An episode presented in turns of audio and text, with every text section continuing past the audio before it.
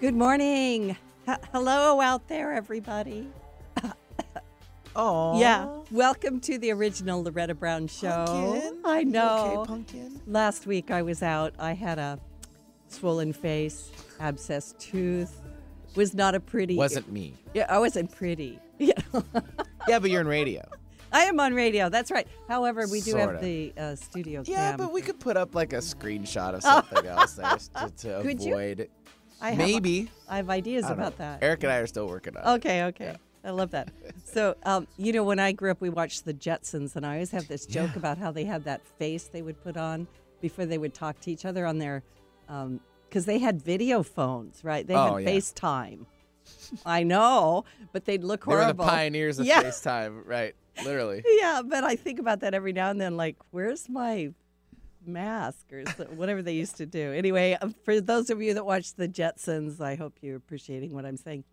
Anyway, it's very spacey, and I think that's why I live in Seattle because we have So I'm trying to. needle. Oh, so it was the year 2062. That's basically when they said it. I had to look it up because I didn't is know. that right? Yeah, but I didn't know that means we're way ahead of them. Oh, except for flying cars. But I mean, like Oh, yeah. the FaceTime type stuff, like you know, Yeah. with cameras. And, I wanted the flying cars, and I also wanted the conveyor belt that they got onto that got him ready. oh yeah. Right, you know. George Jetson, and they'd be brushing his teeth and combing his hair. I don't know where that came from this morning, you guys. I'm just I think it's great. my my brain's rambling. Anyway, I am Loretta Brown. Thanks.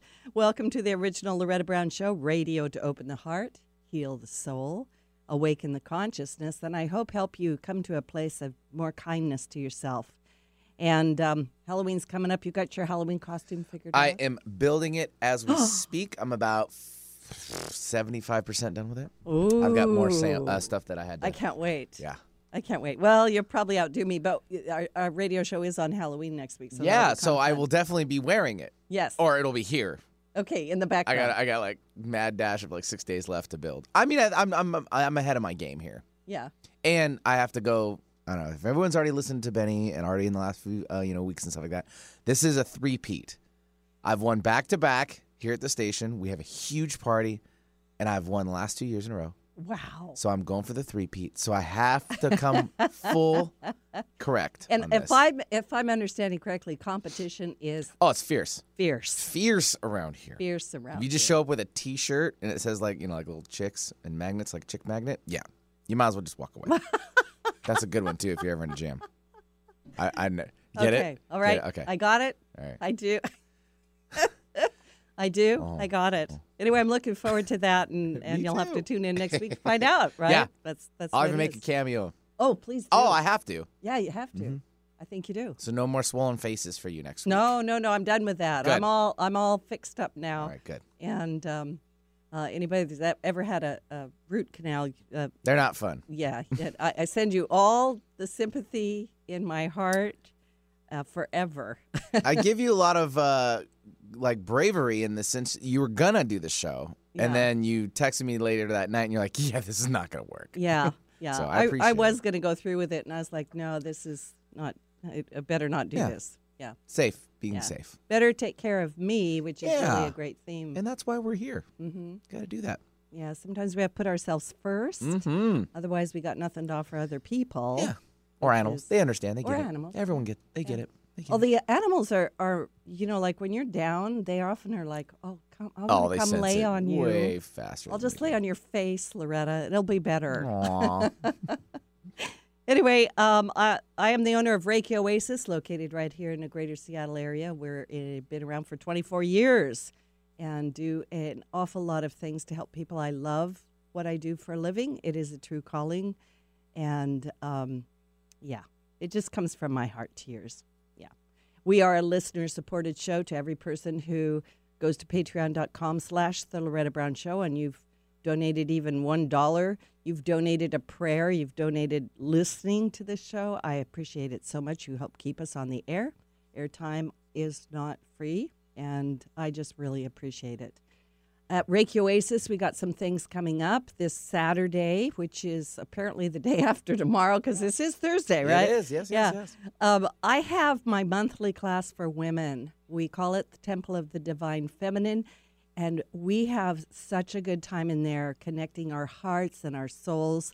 Um, we do uh, a lot of healing circles. We talk about ancient mysteries. We hang out with each other. We cry. We hold hands. And uh, if you want to be a part of it, go to schedule.reikioasis.com, sign up, and you can also send me an email at reikioasis at gmail.com. The idea is to uh, have a good time. It is a four-hour class, 12:30 to 4:30 on a Saturday. It is well worth your time. Take the time for you. Come out. It is for women only. Sorry, guys. And um, I mean, I have other classes the guys can come to, but this one is just for the women. On Saturday, November 2nd, I have a Reiki 1 class for those of you that want to be introduced into the world of energy medicine.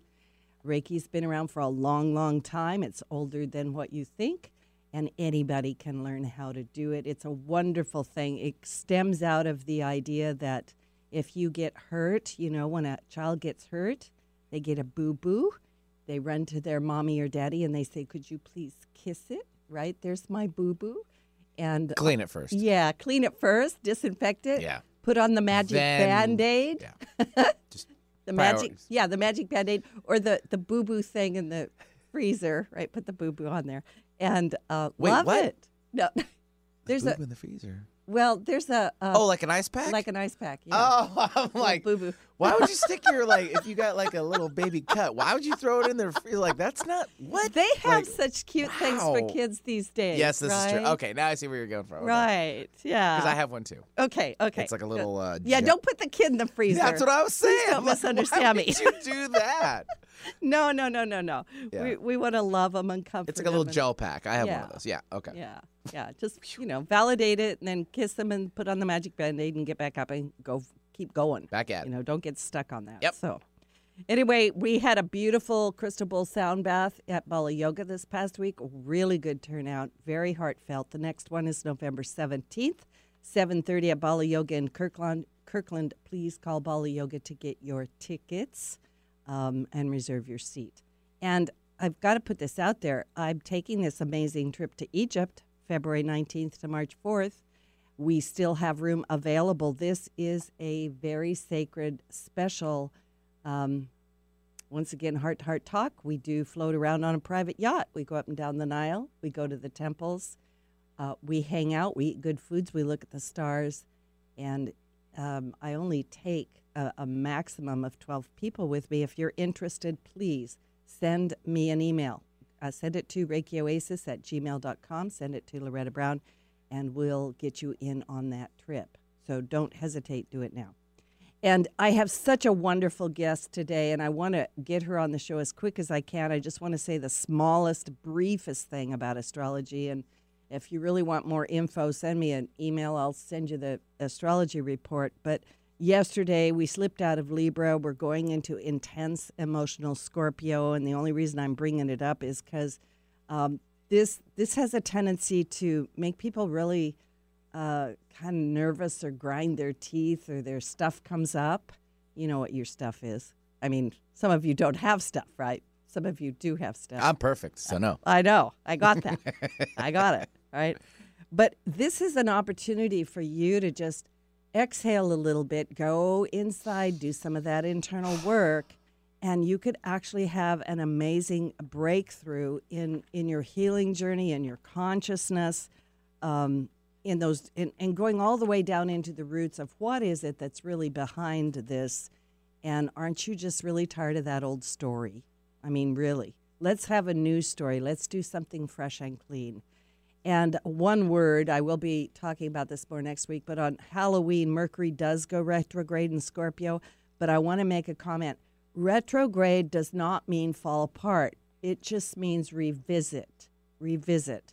And it's going to help you, like I say, go to the very origins of your emotional reactions and beliefs from which your current mental state has evolved. So it is a time of transformative healing, the ability to move forward, leave behind what you no longer need, which could be an attitude or a belief. And hopefully, my guest will help you shift that today. There is hope at the end of the tunnel. Hang on to it, keep going.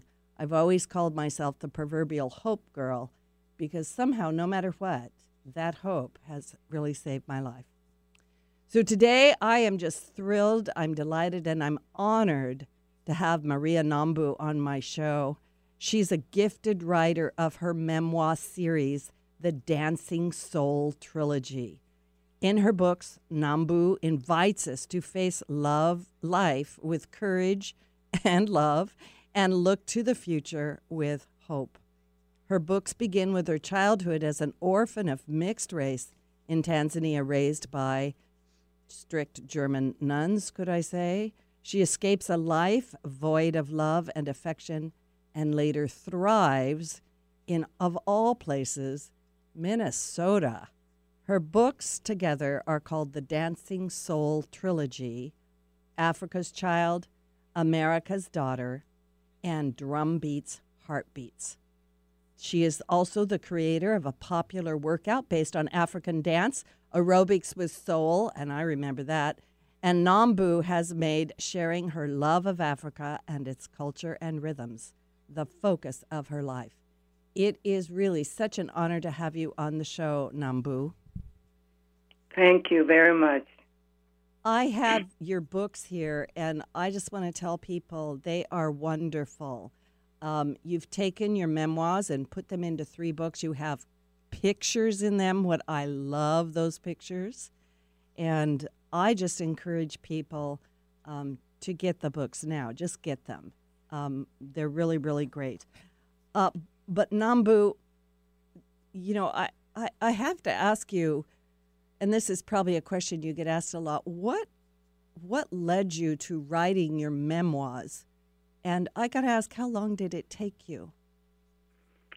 Oh, I always say that uh, the memoirs, my story, or this story, which is the story not only of not only my story of many other orphans, it just wanted to be written.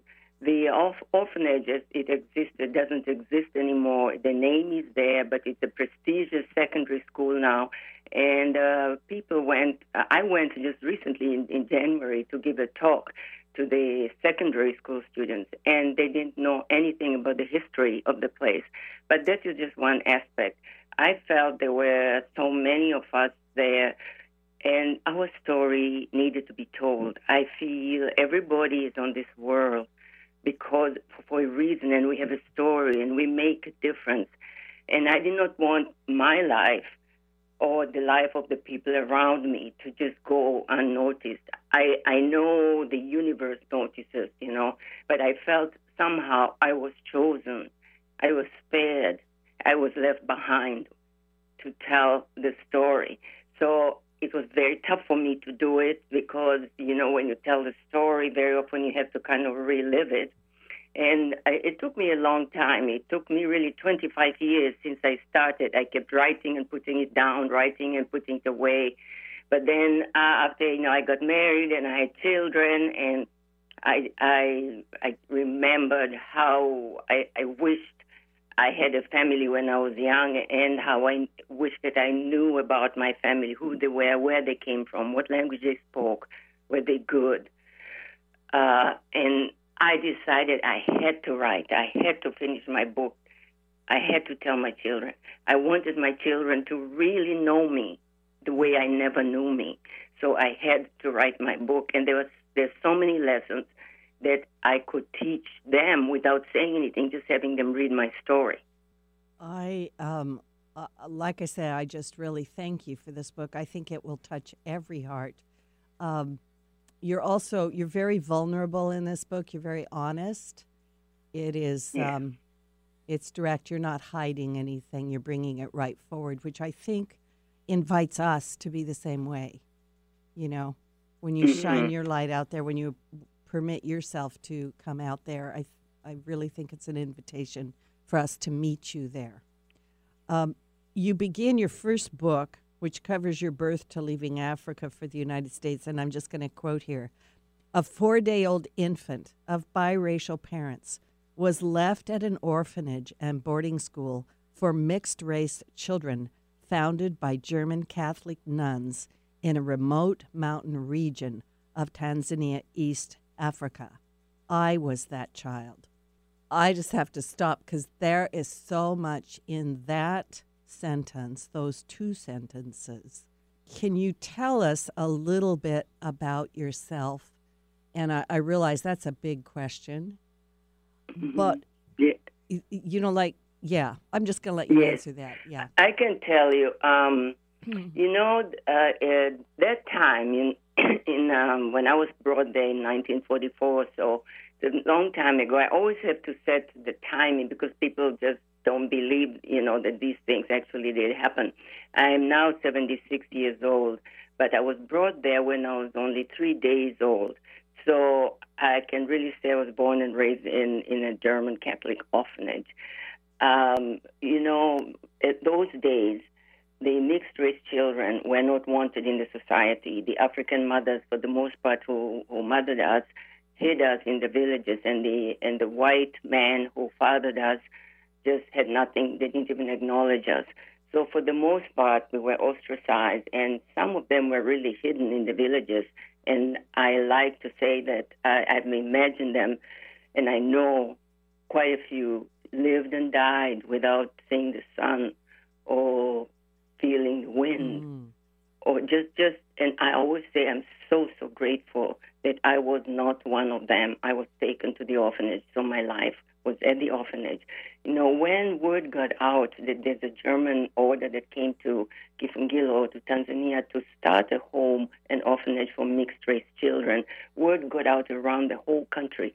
And people, people came in every shape and size, boys and girls, you know, some were 20, some were 12, 15, 17, 25, every age came from all over, even though many of them, you know, had parents. Their parents were, you know, white and black parents were legally married, loved their children, but unfortunately their children were also discriminated against the society. So now there was a place for us, and they brought us all there.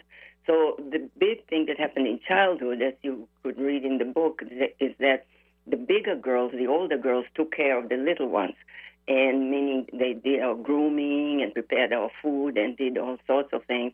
As far as I can remember, I was always a, a little one. Unfortunately, for many reasons, the bigger girls who took care of them were extremely cruel. They they really abused us in in every way you can imagine, physically, mentally, sexually, psychologically, emotionally. I remember just being beaten every day of my life, sometimes not knowing why. The nuns, most of them really tried and they cared, but there were a few who were also very, very cruel, and I write about them too. So that was more or less the structure of, of the place. Yet, deep in our hearts, we knew, as tough as it was for us to live there and to go from day to day, it was the best place for us. You know, um, that first book, you know, where you are getting beaten so much by by the big girls, um, it it's it, I'm just letting the readers know it is it is very um, open and to the point. Um, I I had a question in the back of my mind. You know, with you being beaten, you had to have had marks on your body. Um, did the did the nuns were the nuns just not able to do anything about that and stop it or was it just the way that it was the big girls were going to beat up the little girls We the nuns, you know, we you know we would turn black and blue, or we even today I have some scars in my you know on my skin in certain places, but we didn't dare tell the nun that the big girls were beating us because if we did, we would be beaten even more. And then, so what we did when we were beaten, and, and the nun in charge, Sister Silvestris, would ask us what happened, we would just make up all sorts of stories. We would say, oh, we fell out of bed, or we were running and something hit us, or we ran into a tree. We made up all sorts of stories because if we told on the big girls, we would be beaten even more. So, and I think, though, in the story, you see some at some place, I finally tell the nun that the big girls beat us.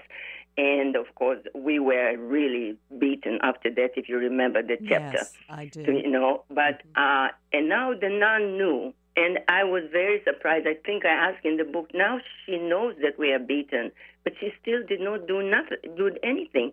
So I was afraid that, well, maybe big, maybe the nuns were also afraid of the big girls. Maybe I, I did not understand as a child because very often they knew they would just say, "Oh, don't do that," but they didn't discipline them at the way they disciplined us if we did anything wrong. So whatever, no matter what happened, no matter how much you were beaten, you never said a word to anybody.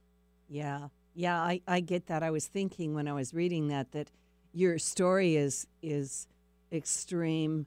Uh, there are a lot of people out there who, as children, were beaten or bullied or abused or something who never said for that very reason the fear of telling and the ram- Mhm. ramification of that yeah so as you were going through this you um, they called you fat mary and why did they call you fat mary Yeah, they call me Fat Mary because I was fat. You know, when you look at the at the physique of of a little orphan in Africa, usually they're skin and bone. But I was fat. I mean, I was not fat, but for their standards, I was fat. I was chunky. I think I took I I comforted myself by eating anything I, that came in my way. I would walk along the path and see a rotten banana peel with with sand or whatever, and I would just remove the sand a little bit and I would eat it. I would see some berry or something hanging over there, some dish that has not been cleaned well, I would lick it. I just ate all the time, so I became fat, and they called me Fat Mary. And I hated that name, Fat Mary. I absolutely hated that name. Every time they called me Fat Mary, I cried. Until one day, I decided, you know, the only thing I know about me was that I was fat. And I decided, I don't know how, but I realized that Fat Mary was me, and I had to make her my friend. So I made Fat Mary my friend. She, be, she became the part of me that you do not see. She became my counselor and my consoler. I had wonderful talks with her. We analyzed everything. She loved me. She listened to me unconditionally, and I found she was me. It, it's only I. No one would know about Fat Mary unless I let them in, unless I told them. But Fat Mary was my constant companion, and she helped me survive so many things. And she's with me until today because Mm. actually she will end when I end because she is me. Like I said, she's the part of me that people cannot see, but it's the most important aspect of who I am. She's not um, necessarily my alter ego. She's not my imaginary friend. She is me, the me that I am. If I see someone, I see they wear a hat, they wear a blouse, maybe high heels, they carry a purse and walk along, and they give me their name. Do I really know the person? I just know their outside features Mm. and what they seem to tell me. But there's a part of that person that is very real. Maybe it's the divine. Maybe it's the soul that lives, you know. I lived in that place as a child and always because I had no choice. I actually love what you're saying. Um, I, I think you're right. I, I sat was I was thinking about it. You answered what I was thinking. Like, what aspect is it? But it is your. I'm just going to call it your essence. You, you've you managed to. Uh, uh, I don't know. You know, sometimes we say things like, "Well, they might be able to do all of that, but they will never get me uh, because me or I is deep inside there." And this is a loving aspect of yourself, a supporting aspect. And so maybe it is the soul. Yeah. I, Yeah, that is the you know that is where I felt I could always go to to be to feel good, to be accepted, to to to to converse as an equal, and not always be called stupid. I know I asked so many questions as a child because I was very precocious and probably intelligent, and there were so many things that really upset me, and I would ask questions. So as a result of that, the girls and the big girls and the nun just called me stupid because they said if you knew the answers, you you know you wouldn't be asking so many questions. You're just so stupid. And so I went to Fat Mary, and and she always found my questions to be interesting, and she answered them, and we helped, and she helped me survive and and go out there. And I always knew, no matter what, that I would be accepted there, and I was wanted there. It was my place of refuge, which helped me go get carried away and do what I had to do. yeah, it was. It supported you. Yeah, a, a place Yeah. of. A, I I sometimes call it a soft place to land. We all need that. Yeah. We need that. Yeah, we I, have to I think that. so. And we really didn't have anything. And you know, as I was asking questions, I would ask all these people, you know, my, my the other orphans. I would when you know, I would cry when something hurt, when someone called me a, a bad name or whatever. And I would ask some of the girls or, or often. I say, "Uh, "Aren't you upset when when they call you children of sin? Aren't you upset when they call you, you know, you you, you are half, which means you will never be whole?" uh, we were told those things all the time. And I would ask the, the other girls, and they looked at me like I was truly crazy or truly stupid because who cares about those things? We have a place to eat, we have food to eat, we have a place to sleep. I was just so stupid and living in a world that I was also called crazy. So you questioned things, or you Yes, thought about it. I things. questioned a lot, and and I had no answers. So by necessity, I had to invent Fat Mary. Yes, yeah, I I, I understand that. It's um, I I do, I get it. Um, as a multiracial child in East Africa, were were you accepted by the African children? And and correct me if I'm if I'm wrong here, but in the orphanage, were was everybody multiracial? Yes, Okay. most of them were. It was the orphanage was created for they called us mixed race, but as you saw in the book, they had a whole bunch of names for us too. Uh, yes, uh, the Africans in general, they they were not, you know. Uh, Quite as bad as in treating us and looking down on us. But the Africans, for some reason, they developed this uh, this language. They developed this. Uh, I'm forgetting the word I want to say. That that we, because we were mixed race, we thought we were better than them. So they they treated us very badly. They said because your skin is a little bit lighter, you look like the Wazungu, the white people. So you think you're better than us. So they ostracized us. They did not they did not uh, invite us to their things. They, uh, they they just looked at us as though we thought we were better than them.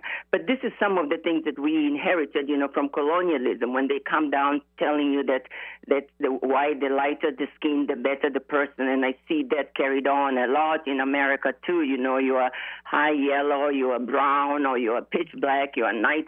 You know, that kind of different degrees of blackness has been part of the black heritage, and and I, I experienced it in Africa. But we, as mixed race children, I don't think we, at least I never for one moment thought I was better than anybody else. I always felt because of Fat Mary that I was okay, I was as good as everybody else. But even though my whole environment and everybody told me I was not wanted, I didn't fit, I was a child of sin, I never felt I was better than anyone. So Africans, they discriminated against, us in that way, but, but it was brought on by their own thinking that we thought we were better than them. And 9 times out of 10, we did not. We felt so inferior. That is uh, such a powerful point um, because what what other people think, you know, like they're saying this is what you think, and you're like, no, I wasn't thinking that at all. It was coming from them, but def- Yes. definitely um, created the the uh, uh, platform for the way that they treated you. It's interesting. We're going to take a little station break. This is Loretta Brown. My guest today is Maria Nhambu, and she is just an amazing woman. Her Dancing Soul trilogy, Africa's Child, America's Daughter, Drumbeats, Heartbeats, beautiful, beautiful work, wonderful work. You should read it. And uh, we're going to talk more about it when we come back. Don't go away. Energy is powerful. It's all around us, mysterious, full of potential. Directing positive, healing energy to raise your vibrational rate through Reiki can change your life. Reiki Master Loretta Brown has relieved stress, sadness, anger, and even helped clients lose weight, stop smoking, and end sleep disorders. Worldwide, people have sought out Reiki Oasis. If you want help with your dis-ease, visit ReikiOasis.com. Harness life's energy. Visit ReikiOasis.com today. Do you make a positive difference in the world? Do you have a talent, philosophy, base of knowledge, product, or service that you know could help a lot of people if only you could reach them? Join Alternative Talk 1150's family of broadcasters and start walking down a fruitful path. As host of your very own program, dial 425 653 1150 and find out just how affordable it can be to have a show on 1150 AM. That's 425 653 1150. Alternative Talk, we have an opportunity waiting just for you. Over the years, you've brought them into your home. You were prescribed opioids after the C section, when dad injured his back, when your basketball star tore his ACL. Opioids helped with the pain, and you held on to them just in case. But did you know holding on to unused opioids puts your family at risk? Opioids are powerful pain reducing prescription medicines, but most people who are prescribed opioids don't finish their prescriptions. So millions of unused opioids are sitting in homes across the country. And tragically, more than 100 Americans die every day from overdoses involving opioids. What can you do to protect your family? Remove the risk of unused opioids from your home. Pills, patches, or syrups in drawers, purses, and cabinets, anywhere they might be hiding. To find out how to dispose of them properly, visit www.fda.gov slash drug disposal. On the path to good health and well-being, Alternative Talk 1150 is the station for you. I love that music. Love it, Benny. You're a magician. It's from the uh, the movie Power of One. I don't know if you've ever Oh, seen it. no, I Apartheid. haven't. It's uh, based upon the apartheid and so forth like that. Is Uh, Yeah, it's a wonderful film. I like it. Hans Power Zimmer One. did the soundtrack. So yeah, you, I see you're writing it down. I'm Scribble writing it down. No, Power I of One. I- Look it up. You know that rang a bell in me. I'm gonna I'm gonna listen. I'm gonna watch it. Good times. Anyway, welcome back to the original Loretta Brown Show. I'm the owner of Reiki Oasis. You can find out all about me at ReikiOasis.com, Facebook.com slash The Loretta Brown Show, or Facebook.com slash Reiki Oasis, right? My guest today, Maria Nhambu, and we are talking about her amazing memoir, The Dancing Soul Trilogy. I love her memoirs. I was so touched, so deeply touched by your story in so many ways. Um, as I was saying in the earlier part of the show, I think it's because it's so human, Nhambu. It's so human. We go through so much of it. Yeah. Can I say something about that? Yes, you can. Yeah, um, you know, I was petrified of writing because I would say, I said to myself, it would sound like a two year old, you know, English is not my language. What do I think I'm doing? You know, I, I really had so much, you know, insecurity and all. But then, you know, I, something just clicked for me and I said, I, I'm, I'm always known for just speaking from, from my heart. I, I, and I always say because I don't know any other way. Uh, but uh, I decided I needed to to write my book from the emotional point of view. I realized that intellectually we all have different capacities. Some are geniuses, some some have issues, some you know we all have different intellectual capacities. But emotionally, we all know what it is to be in love, to be fearful, to be afraid, to be abandoned.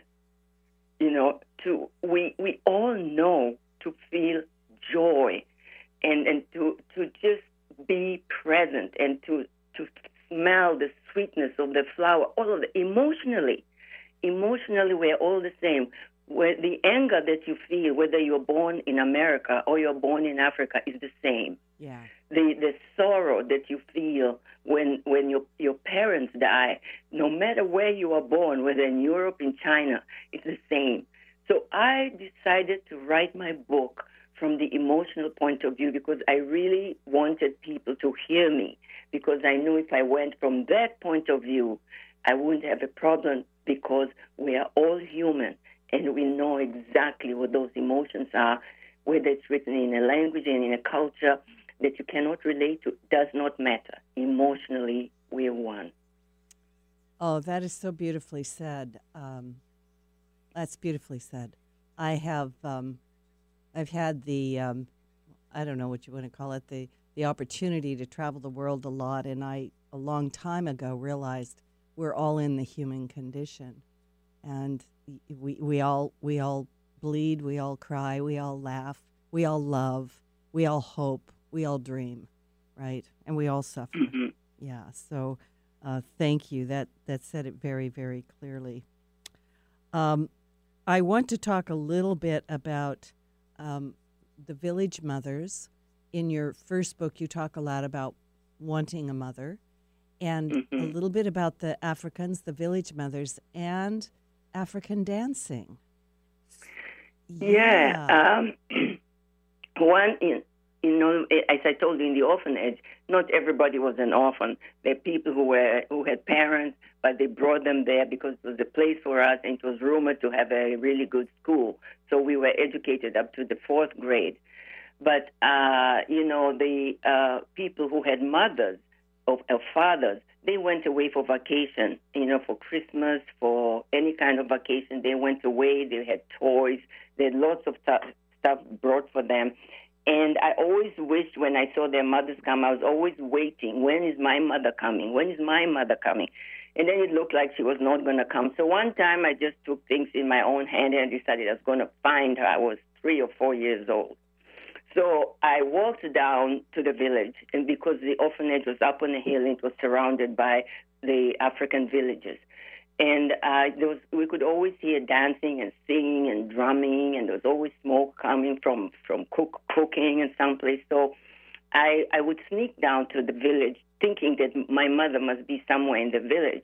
So when I went there the first time, there were three women, and they now I knew that they were really very very old. They all had white hair, but I was four years old, and I was sure one of them was my mother. so, so they're That's sitting there cooking, and I go to the first one, and I say, "Are you my mother?" Uh, there was silence, and I said, "Okay." Then the second one, she must be. Are you my mother? I was asking. Then I came to the third one, and I said, "Then you are my mother." And without missing a beat, a beat, all three of them in unison said, "We are all your mother." Mm. there was something that happened to me that time that I still experience. It was it was that connection, that connectedness to the feminine spirit, to the earth, to belonging. I felt I belonged to these women just because they told me that they were all my mother, and I completely accepted it. That they yes, they were all my mother. Like it's also known in Africa and in, in, in many ethnic cultures, you know, the whole village takes care of the kids, the, the extended family. We are all together. But I felt something. And uh, I just decided, yes, you know, I belong. I felt good. It really helped me. So I always went down to the village mothers. And when they were dancing, I would sneak out, sneak out after we'd been put to bed. I would be sitting, first of all, in my bed, and my feet were just all over the place. And I was trembling. I was dancing. I couldn't sit. So I finally snuck out and went into the village and started dancing with the Africans. And they just love to dance. I was so, I admired so much how they danced, the African dancing, because we were in, overall forbidden to dance the pagan way. So, and we're told if we wanted to dance, we had to learn the German waltz which is what we did. But of course, it didn't have drumming and fun like that. so I went, I went down to the village and I learned to dance. And what I discovered the most, and I have never forgotten, when I saw the villagers dancing, is I I realized there was no right way to dance. There was no wrong way to dance. There was only dance. And if you think you're dancing, you're dancing. I carried that with me and brought it to America, and that that idea, that value, helped me teach Americans all around the country that they can dance no matter what, because as long as you're present and you're expressing yourself and it's coming from within you, you can, you know, you can dance. So dancing was a very, very big part of my survival as a child. You know, dancing and Fat Mary, and then I also realized I needed an education. So those three things I felt really helped me, and I took them upon myself because nobody no, I knew nobody would do it for me, and I came to at some point to realize that I had to love myself because I wanted to live. I knew if I didn't love myself, since nobody loved me, I would die. So I I made a point to find ways and means of surviving because I loved myself and I wanted to treasure myself. You know, um, I was going to ask you, you know, because your your your trilogy here does take us through, um, all of the things that life brings us. You've gone through a lot of, uh, I'm going to say, heartbreak and sadness, and you've been, you've persevered. You have tenacity and resilience. You have hope, and I, I think you just gave me the key right there that you, you figured out you had to love yourself because you wanted to live. You wanted, you wanted life. You're saying yes to life at some big level, and maybe that's Yeah. self love. Yeah. I, I sometimes think the biggest thing we can do is is is allow ourselves to be who we are, and that's not easy. People around us don't want that, right? hmm Yeah. Yeah, it was, and and and to accept the, yourself, you know, the way you are. If I didn't accept myself uh, as a child, I don't think I would have survived because uh, I I saw that that I was uh, I was special. I was a human being. There was some divinity within me, and uh, and I decided, you know, to love it because it seemed like the whole world did not love me, and and if they did not, how could I have survived? And I I believe we we really can. I I think that like my, my book three, I always, you know, I, at the end of book three, the very last thing I say when I'm in my home and I'm looking back at my life and how I've gotten here and, and how I have survived and thrived. I, I think I say that um, the, the greatest thing for me or, or of all was to bravely loving myself. Like you said, it is not easy but you have to have that faith that if you really love yourself, you will be okay. And that's how I end the, the absolute last trilogy. You know, the last line, the last two words, three words in the trilogy is we should bravely love ourselves. No matter what it takes, be brave. Be brave. Yeah, absolutely. Bravely love yourself. I think you're definitely uh, exemplifying that. Um, I think we we probably should mention your adopted, your mother that adopted you, and 'cause that changes your from the first to the second book. Can you talk about um, the mother that adopted you? yes, yeah, absolutely. Because uh, you know, you were talking earlier about the power of one. Yes. and I always use her as as the power of, of one. You know, I, uh, as you know, the book goes on and on, but I was chosen to go to a second, the first secondary school for girls in the country. And uh, it was run by American Maryknoll sisters who were like night and day from the German, you know, Catholic nuns. and they were also Catholic, but they, they the Maryknoll sisters, but they were not German. Nothing, you know, I, I have nothing against the Germans because deep down they made me who I am. When, Yes. Whenever I think of my self-discipline, I thank my German nuns. Um, but uh, they had this school in uh, it was a secondary school, and they, a lay teacher came from Onamia, Minnesota, to come and devote one year to volunteer one year of her life to teach at this school where I was a, a senior in high school. Uh, they needed an English teacher, so she came and she became um, uh, one of my English uh, teachers. And you know, somehow on her own, she she learned about me and she learned that I had no place to go after school. All schools were boarding schools. You were in school for ten months and then you went back for holidays to your home. She knew that I would be going back to the orphanage because I had no other home. I don't know what she did. She moved mountains and she did whatever she had to do. You you learn all of, all of that in the book, but she found a way to actually adopt me and bring me to America, even though she was only four years older than me. I was 19, she was, you know, 23. And and like I said, the power of one, what she did, you know, she she did absolutely everything, and she was not rich. She she her, her, her mother had died when she was young. Her father, you know, was living alone, and he was getting older. She was an only child she didn't wait until somebody wrote the manual of how to adopt a 19 year old basket case African woman and when you're only 23 and bring them to America. She didn't wait. I always say I thank God she didn't think it through because everything would have been against her. But she saw me. I always say I was trying to understand it. I think she saw me with her heart. She didn't see me, you know, with her mind. She saw me with my, her heart, and and she could empathize, and she felt no matter how little she could do, she could do something. She couldn't just walk away. So we have really good friends. I, I, you know, she became like my mom, although she's only four years old, and my kids call her call her grandma. I never refer to her as mom. I always call her by her first name, and we are really good friends. And that is the reason I go to Minnesota all the time to to see her and to spend some quality time with her.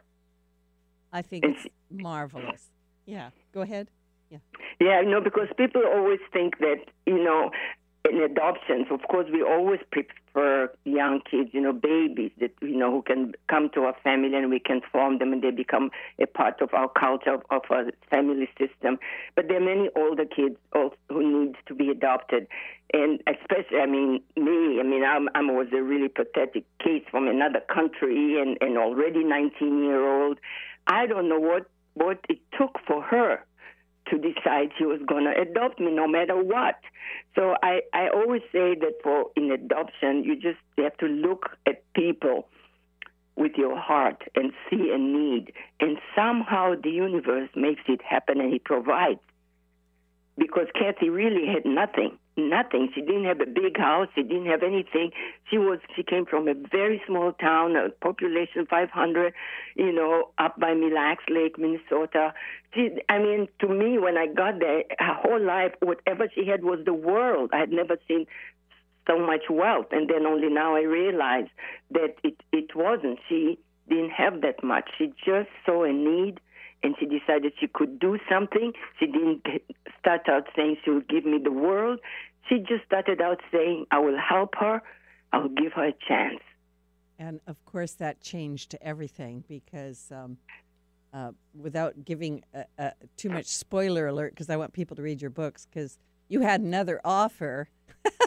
which we'll, yeah. we'll, just leave that on the table. Let them figure that one out when they read your book. You had another offer, and I, yeah. I, say the hand of God stepped in and said, "No, we're going to go this way." Right? Yeah, absolutely. Especially often. Thank you yeah. to God and the angels that you know helped you get to America. Um, I yeah. also understand that when you got to the Amer- uh, America, the United States, one, one of your biggest challenges was um, uh, being black. That the American style. Yes. Yeah. Yeah. Yeah.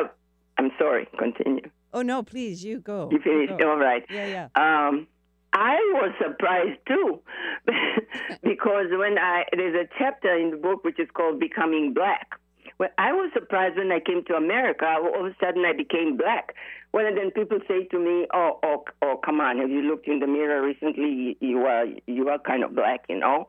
But one day, I actually went and I looked in the mirror, you know, to see what they were talking about, and I didn't see a black person. I just saw me. I just saw me. When when when you go and look at yourself in the mirror, do you see a white person? Do you see a Chinese person? Whoever that person is, don't you just see you? So I was really confused. But yet, in reality, I knew that the uh, the American public saw me as a black person. So, and I knew nothing about the black culture. I started to learn about them because I was, you know, when in Rome you do as the Romans do. I wanted to fit in in the worst way. I wanted to be black. I wanted to be. So the only problem came is that when they had all these expectations, just because I was black, they kind of knew everything about me and my history you know, which was the history of the of the black Americans here. And I couldn't ident- I didn't know anything of that. We hadn't even studied slavery in Africa. I didn't even I was just that out of it. But somehow, when Dr. Martin Luther King was assassinated and we were in college, the discussion all of a sudden went went around, and someone turned around and looked at me up there and said to me, "Well, what do you people want anyway?"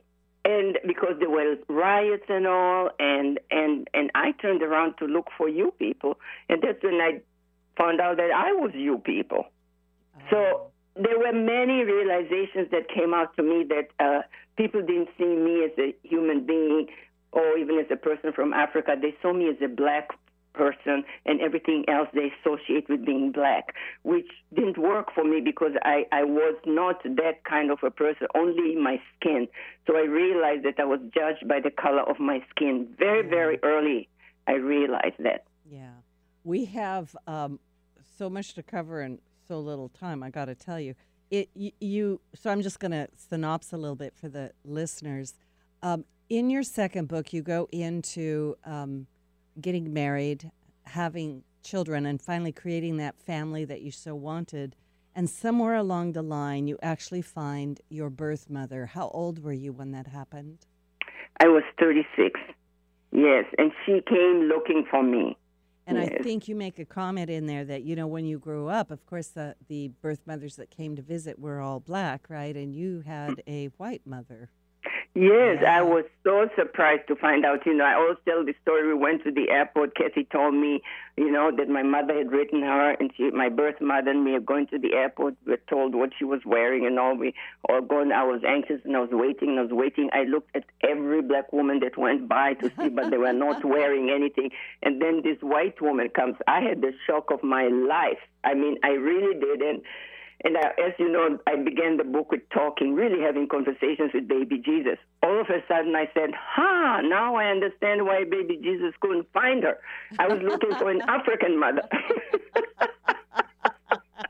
it never occurred to me that she was going to be, you know. So I made lots of excuses for baby Jesus. Okay, but uh, it, you know, there's humor in, in every other way. In every time I look at it, because I was so off in so many ways about who my mother would be, and she turned out she was a, a nice woman. I I was glad she came to look me up so that I had closure in that area. But we were like night and day. We were very very different people. And then uh, as you go forward in the third book, you actually find your father. And Yes. hmm hmm you and my my my mother introduced me to a half brother who was all white, who was raised in Africa, and then uh, when my mother died, our mother died, he was like eight years older than me. He he said that he really felt responsible that we should go to Africa to look for my father because we asked our mother. She told us absolutely nothing. She didn't say anything. She didn't want to.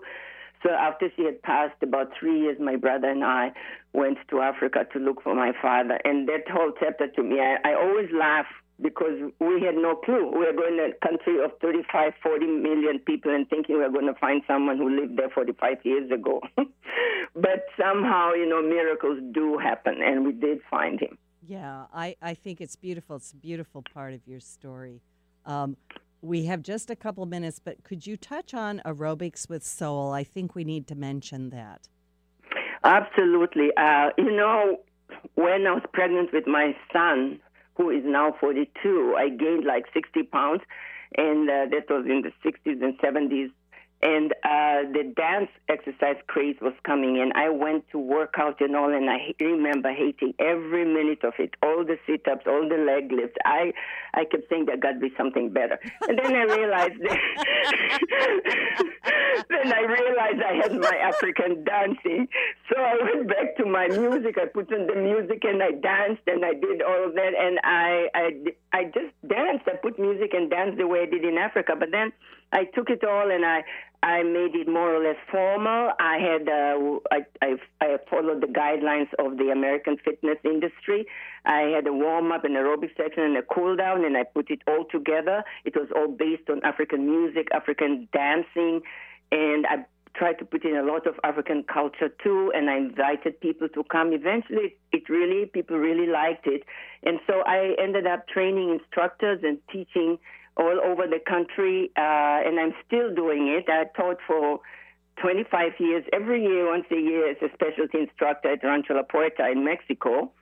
And I've been going all over the world teaching it, but it was mostly me taking the African dancing and, and sharing with people. I always felt that African culture was a spectator culture. People were always mm-hmm. watching us. Mm-hmm. You know, I want to say you mm-hmm. can participate, you know, so let's dance. Let's, I wanted them to participate and, and get to know us from how we are and how we move and, and what is human about the, the, our emotions, how we, we share and express our emotions through dance. Yeah. And I that is the part thing I really wanted them to share that they can go within themselves to express their feelings with everyone there. I love it. So, my guest today, this is Loretta Brown. My guest today, Maria Nhambu. you definitely want to get her Dancing Soul trilogy Africa's Child, America's Daughter, Drum Beats, Heartbeats. I know you can get them on Amazon.com. And uh, uh, Nhambu, what is your websites? My website is marianambu.com. Great. And um, I just uh, thank you so much. Thank Yeah. you so much. Blessings, love to you from my heart to yours. And um, I hope you're going to get those aerobics with soul out there. You just put them back out. You know, people will love it. Yeah. I just might, you know. But sometimes age happens, you know. Somebody needs to make a movie of your life, by the way. Thank you so much for being on the show. Bye, everybody. We'll see you next week.